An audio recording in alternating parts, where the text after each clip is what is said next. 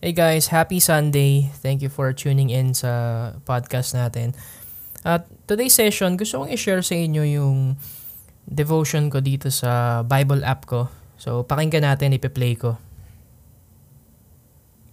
Good roots equals good fruit. It is important to realize that our behavior comes from somewhere. Bad behavior is like the bad fruit of a bad tree with bad roots. You can spend your entire life dealing with outward symptoms, but the bad fruit will manifest somewhere else if the root is not eliminated. The principle never fails. Rotten fruit comes from rotten roots, and good fruit comes from good roots. To really deal with bad fruit, you must follow Paul's admonition to the Colossians to be deeply planted in God. You may need to carefully examine your own roots.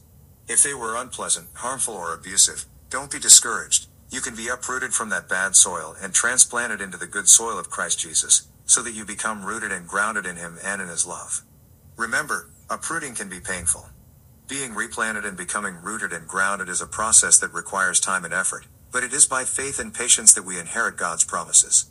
My prayer for you is that you will be deeply planted and rooted in Christ, producing good fruit wherever you go. Prayer starter.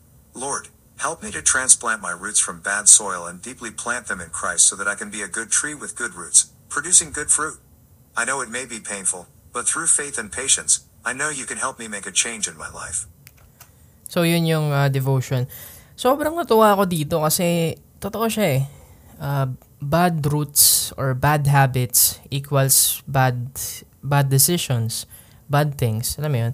Kaya sobrang uh, laking bagay rin talaga ng Bible tsaka tong uh, tawag dito, knowing the right things to do. Uh, alam mo yun, just basing everything to God, lapit ka lang sa Kanya palagi, He will give you the knowledge, He will give you the right things to do, the right habits to uh, to, to build, alam mo yun. And nakakatuwa kasi, totoo eh, masakit at mahirap. Sobrang hirap baguhin yung sarili mo. Kasi, hindi ikaw yun eh, alam mo yun. Umaalis ka sa comfort zone mo eh, parang, putya, hindi ako to eh. Hindi ako to. That's one of the hardest things to uh, to do, to change that mindset. Yung, ay, ano ako eh, palamura ako eh, ay, magagalitin ako eh. Eh ganto ako eh. Bakit mo ako babaguhin? Eh, ganto ako. Which is, uh, mali. Alam mo yun? Lahat tayo is hindi permanent. Lahat yan nababago. And masakit siya.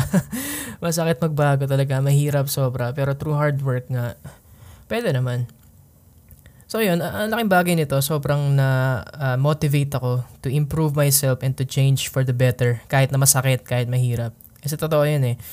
Nasa society tayo na most of the time negative yung mga taong nakapaligid sa atin. Kaya medyo mahirap talaga. Pero okay lang. Kasi in the end, para sa'yo rin naman yan eh, di ba? In the end, ikaw rin naman yung mag-benefit. Kaya okay lang yan.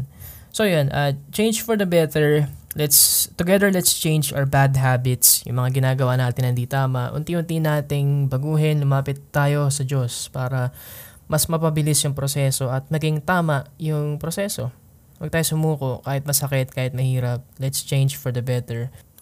Let's change or remove our bad roots. Hugutin natin yung lahat and itanim natin sa tama. Good roots equals good fruit equals success. We will be successful kaya Ayun, let's uh, change for the better.